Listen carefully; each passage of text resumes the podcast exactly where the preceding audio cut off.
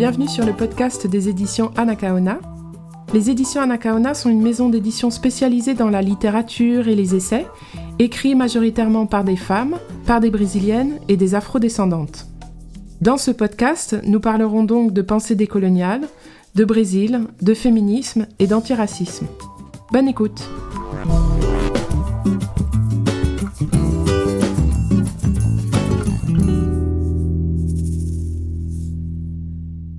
Aujourd'hui, je vais vous parler du guide pratique antimachisme de Ruth Manus. Alors, ce guide pratique antimachisme, c'est, euh, de ce que j'ai vu, un petit peu le seul de ce genre, c'est-à-dire un guide qui soit aussi simple et accessible. Et au Brésil, c'était pareil. Euh, Ruth, quand je lui ai demandé pourquoi elle avait eu envie d'écrire ce livre, c'est ce qu'elle m'a dit. Elle m'a dit, euh, ça paraît euh, assez dingue qu'il n'y ait pas de livre, de petits guides comme ça sur le machisme, mais il y a beaucoup de podcasts, il y a beaucoup de vidéos sur YouTube, mais il n'y avait pas de livre qui puisse un petit peu faire un état des lieux de ce que peut être le combat anti-machisme, alors que par exemple au Brésil et en France, on a le petit manuel antiraciste de Jamila Ribeiro. Donc voilà, je crois que Ruth avait un petit peu envie de faire la même chose sur le machisme. Donc euh, j'ai trouvé que c'était un livre qui était euh, très bien fait. Alors pour la petite histoire, euh, en fait, elle est juriste, elle est avocate, et ça se voit un petit peu dans sa façon super carrée d'avoir construit son livre. Il est vraiment découpé en chapitres thématiques. Il a une intro et une conclusion qui sont très claires.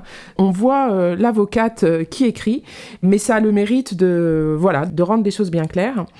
Et c'est vrai que Ruth, au-delà aussi de son travail d'avocate, bon, elle est écrivaine puisque ce livre-là, c'est le septième livre qu'elle écrit. Elle est spécialisée sur les questions de genre les questions féminines. Et elle fait aussi beaucoup de conférences en entreprise. Elle a fait deux conférences TEDx. Et puis elle parle à des cabinets d'avocats ou à des grandes entreprises où en fait elle essaye justement de, de les familiariser à euh, la diversité et à la lutte contre le machisme dans le milieu professionnel. Et je crois que ça se sent aussi dans son livre parce qu'on voit bien que elle veut parler à tout le monde.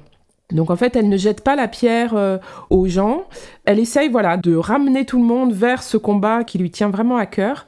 Et c'est ça aussi qui est bien, c'est que on peut parfois avoir tendance à s'enfermer un petit peu dans notre bulle féministe et à ne, à ne parler qu'entre nous. Alors que là, je trouve que ce livre réussit à, à parler euh, à tout le monde. Et en plus, ce qu'elle dit, hein, c'est que on est quand même tous un petit peu machistes. C'est-à-dire que, elle prend cette métaphore euh, du poisson dans un aquarium et elle dit bon, la société c'est l'eau de l'aquarium, le machisme c'est l'eau de l'aquarium, nous on est les poissons dedans. Tout le monde est imprégné de, ces idées-là. Et euh, si vous dites que vous n'êtes jamais machiste, il y a de fortes chances que vous ayez euh, pas non plus complètement analysé votre comportement. Elle part de situations du quotidien, elle donne des petits conseils. Et euh, ce qu'elle dit aussi qui m'a semblé euh, important de rappeler, même si euh, on le sait, c'est qu'elle n'oppose pas le machisme au féminisme. Le féminisme défend l'idée que toute femme est libre de prendre ses propres décisions. Contrairement à une idée reçue, le féminisme n'affirme pas que toutes les femmes doivent être super indépendantes, mettre toute leur énergie dans leur carrière ou ne pas se soumettre à la pression sociale du mariage et de la maternité. Le féminisme défend le droit de chaque femme à être exactement ce qu'elle a envie d'être. Si une femme décide de ne pas travailler hors de chez elle et de dépendre financièrement d'une autre personne pour se consacrer exclusivement à ses enfants et ou à sa maison, cela peut tout à fait être une décision féministe si c'est bien un choix de cette femme et non une imposition de la loi, de son mari ou conjoint ou de la société. Au contraire, si une autre femme décide de ne jamais se marier, de ne pas avoir d'enfants, cela peut là encore être une décision féministe d'exercice de sa liberté. Je le répète, le féminisme est une lutte globale pour que les personnes de tous les genres aient les mêmes opportunités et pour la liberté de choix de la femme tout au long de sa vie, dans tous les domaines. Donc pour euh, elle, définit vraiment le machisme comme une espèce de prison. C'est-à-dire que le machisme, il emprisonne vraiment aussi bien les femmes que les hommes dans des stéréotypes qui les empêchent d'être réellement qui ils veulent. Donc euh, le machisme va imposer euh, socialement voilà tous ces clichés qui vont nous obliger à être ce que euh, nous ne sommes pas toujours. Lutter contre le machisme, c'est vraiment vouloir une société libre et vouloir un monde meilleur pour tous et toutes. Et ça, elle va le répéter euh, tout au long de son livre, le machisme nuit aux hommes et aux femmes. nous voulons changer la dynamique d'un monde machiste, nous ne pouvons pas échapper à une discussion sur ce qu'est la masculinité. Récemment, on a beaucoup parlé de masculinité toxique pour désigner la façon malsaine dont notre société comprend parfois la masculinité. Avec le stéréotype du macho. Drôle de concept que celui de ce vrai mec. Classer les hommes en deux espèces, les vrais et les faux, est absurde. Les hommes gays sont de vrais mecs, les hommes bisexuels aussi, les hommes transgenres, les hommes hétérosexuels aussi. Point à la ligne. Être un homme n'est pas le monopole d'un seul groupe d'hommes. La masculinité toxique est une interprétation de la masculinité qui nuit à notre santé physique et mentale. Aucun homme n'aime cacher ses peurs. Aucun père, aucune mère ne veut que son fils ravale ses larmes quand il a un problème à l'école. Personne n'aime les hommes qui crient et qui menacent d'être violents. Il n'y a rien de mal à être un homme et être masculin, du moment que c'est une masculinité saine. Transformons ce système, transformons la masculinité en un attribut positif, sain et fonctionnel, parce que sa forme actuelle n'est bonne pour personne. Alors, je me suis dit que pour aujourd'hui, j'allais me concentrer sur euh, un euh, ou deux chapitres de son livre qui sont euh, plus particulièrement les violences. Mais c'est vrai qu'on a souvent tendance à limiter les violences faites aux femmes aux violences physiques. Donc certes, ce sont des violences qui sont effectivement très importantes parce qu'en France, on a une femme qui meurt tous les trois jours sous les coups de son conjoint. Au Brésil, c'est une femme tous les six heures et demie. Donc le Brésil se classe au cinquième rang au monde en termes de féminicide. Voilà, il y a vraiment encore beaucoup de travail à faire. Mais ce, ce, dont Ruth parle, c'est que les violences faites aux femmes ne se limitent pas aux violences physiques. En fait, il y a aussi beaucoup de violences verbales et psychologiques qui sont faites aux femmes. Et ces violences aussi, euh, c'est légitime d'en parler, de les critiquer. Donc c'est vrai que parfois, euh, beaucoup de femmes vont avoir tendance à ne pas en parler parce que justement, elles vont dire non, mais c'est rien par rapport au féminicide. Donc euh, certes, on ne peut pas les mettre sur la même échelle de valeur, mais malgré tout, ce sont des violences qu'il faut dénoncer. Et ce ne sont pas des chichis que d'en parler. Et comme elle dit très bien à un moment, en fait, ce qu'on appelle chichi, c'est quand ça fait mal aux autres et pas à soi. La violence peut être physique, sexuelle, patrimoniale, psychologique et morale. La violence patrimoniale est la violence liée au défaut de paiement de la pension alimentaire ou au contrôle de l'argent familial par l'homme comme mécanisme de pouvoir.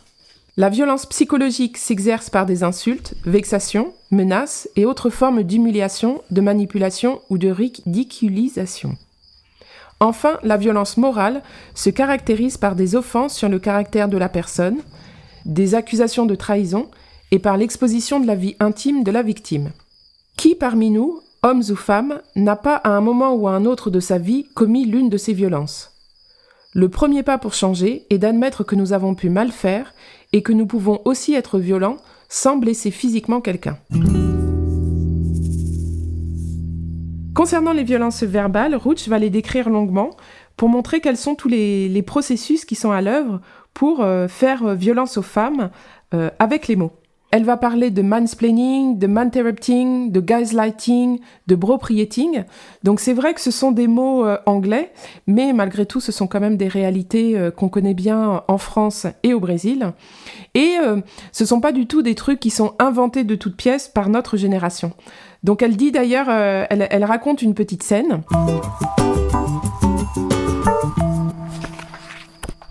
Cela me rappelle ma grand-mère qui m'avait dit un jour que personne ne mourait d'Alzheimer, d'infarctus ou de cancer à son époque. Je lui avais alors répondu gentiment Si, mamie, les personnes en mouraient, mais elles n'étaient pas diagnostiquées. Vous disiez qu'une telle était morte gaga, au lieu d'appeler ça la maladie d'Alzheimer. Vous disiez qu'un tel avait senti des douleurs dans la poitrine, alors qu'il faisait un infarctus. Les femmes ont toujours été interrompues lorsqu'elles parlent, ont toujours été taxées de folles ou de déséquilibrées, ont toujours dû faire face à une présomption d'incapacité de compréhension, et les hommes se sont toujours appropriés leurs idées sans les créditer. Mais avant que nous donnions un nom à ces comportements, ceux-ci n'étaient pas correctement diagnostiqués, comme les maladies qui tuaient les voisins voisines de ma grand-mère au début du XXe siècle. Alors, donc euh, le mansplaining, c'est donc la contraction de man et des explaining, c'est voilà euh, l'homme qui vous explique euh, la vie. le man interrupting, c'est l'homme qui vous interrompt. Et euh, elle va parler de gaslighting que personnellement je connaissais pas comme expression. Et elle fait un tout petit historique. Alors en fait, ça vient d'un film en noir et blanc des années 40 ou 50 avec Ingrid Bergman, un film qui s'appelle Gaslight, et où en fait le mari, Cary Grant, il essaye de persuader sa femme qu'elle est folle pour ensuite hériter de sa fortune. Donc ce qu'on a appelé ensuite gaslighting, c'est voilà faire croire aux femmes qu'elles sont folles, qu'elles sont hystériques, qu'elles sont folles alliées dès qu'elles s'énervent pour délégitimer euh, leur colère.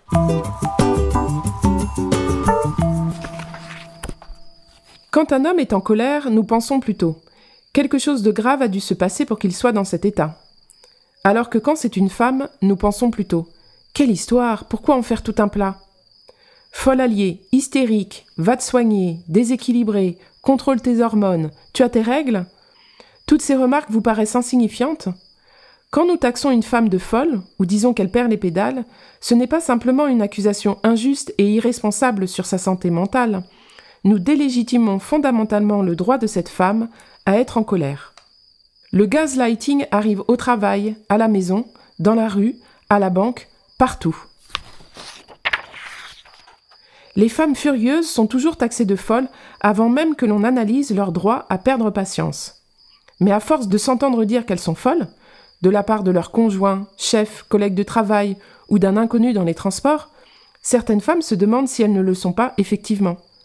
Elles se font une infusion de camomille pour se calmer, puis elles prennent des calmants aux huiles essentielles, puis des tranquillisants à la pharmacie, et les voilà en train de s'automédiquer pour un supposé déséquilibre non diagnostiqué et de taire des manifestations qui, la plupart du temps, doivent continuer à s'exprimer. Et donc ensuite, au-delà du gaslight, donc comme je disais aussi tout à l'heure, il y a le proprieting, où ça en fait c'est le fait de s'approprier euh, une idée des femmes, et souvent le proprieting va de pair avec le hippeting, où en fait c'est une femme qui, qui, donne une idée, et euh, tout de suite le mec va la couper, et en fait va s'approprier l'idée de cette femme en faisant comme si c'était euh, la sienne. Toutes ces petites astuces qu'on a quand même tous déjà euh, entendues, on, en a été témoins, voire on les a euh, pratiquées, ce sont des violences euh, verbales qui sont faites aux femmes et qui convient de, combattre, elles sont, légitimes. Et pour finir sur, sur cette communication, c'est vrai que Rouch cite Rebecca Solnit, qui dit qu'il faut trois choses pour se faire entendre. Il faut de l'audibilité, de la crédibilité et de la considération. Donc en fait, ça veut dire qu'il faut que votre auditoire entende, c'est l'audibilité. Mais en fait, ça sert à rien qu'il entende s'il n'est pas prêt à croire ce que vous dites, c'est la crédibilité. Et enfin, il faut que votre auditoire donne de l'importance au sujet, c'est la considération. Et donc pour euh, Rebecca Solnit et pour l'autrice, ce sont vraiment les trois conditions sine qua non pour que la voix des femmes soit entendue. Donc vraiment audibilité, crédibilité et considération. Donc par exemple, Rouch donne un exemple. Quand une femme est agressée sexuellement au travail, elle peut réussir à dénoncer cette agression en faisant usage de son audibilité. Mais quand en face la réaction est elle doit exagérer, manque de crédibilité, ou c'est normal, les hommes sont comme ça, manque de considération, cette femme n'a en réalité pas de voix, car son discours n'a tout simplement servi à rien, à part à l'embarrasser. J'ai d'ailleurs demandé à Ruth Manus ce que lui avait apporté ce livre, si elle avait eu des retours de lecteurs et de lectrices.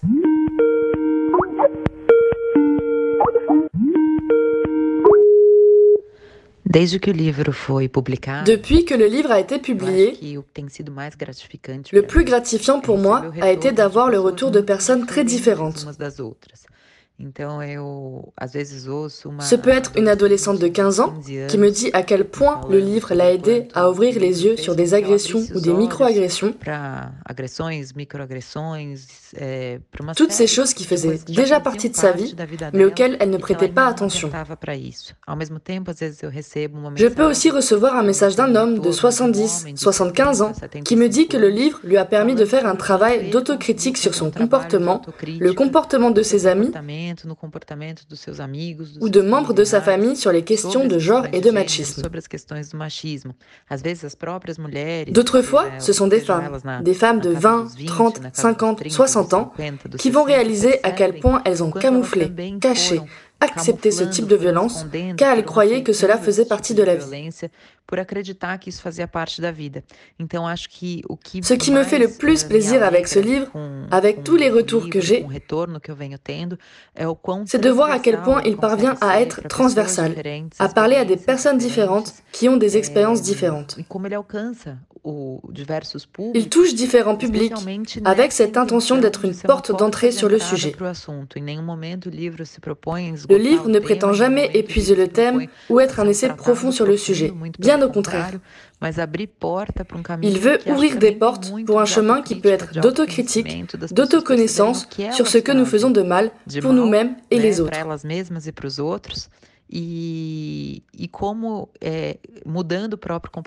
Et en changeant de comportement, on arrive à changer beaucoup de choses dans le monde.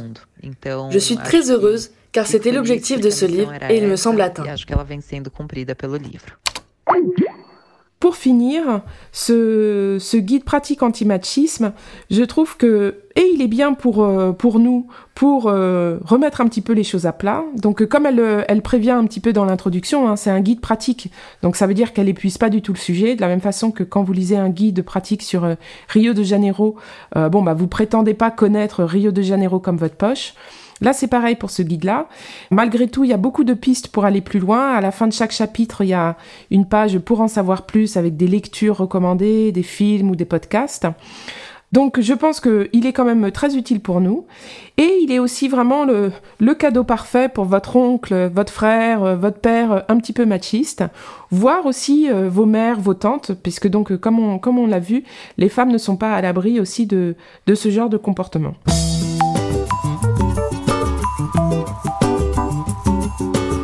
Voilà, c'est fini pour aujourd'hui. Merci de nous avoir écoutés. Ce podcast a été réalisé par Lio Vargas, que je remercie chaleureusement. Vous pouvez trouver nos livres en librairie et sur anakaona.fr pour vous approvisionner à la source en direct de la productrice. N'hésitez pas à aller sur le site, tous les livres ont les premières pages en lecture libre, ça vous permettra de vous faire une idée. Sur le site, vous avez également la possibilité de vous inscrire à notre infolettre. Pas de panique, j'en envoie pas beaucoup, juste pour les nouveautés et les rencontres car nous essayons autant que possible de faire venir nos auteurs, nos autrices du Brésil, ce qui est toujours l'occasion de rencontres super enrichissantes. Vous pouvez d'ailleurs en retrouver certaines en vidéo, là encore sur le site. Bref, que ce soit par l'intermédiaire du podcast, des livres ou de nos rencontres, je vous dis à bientôt. Un abraço.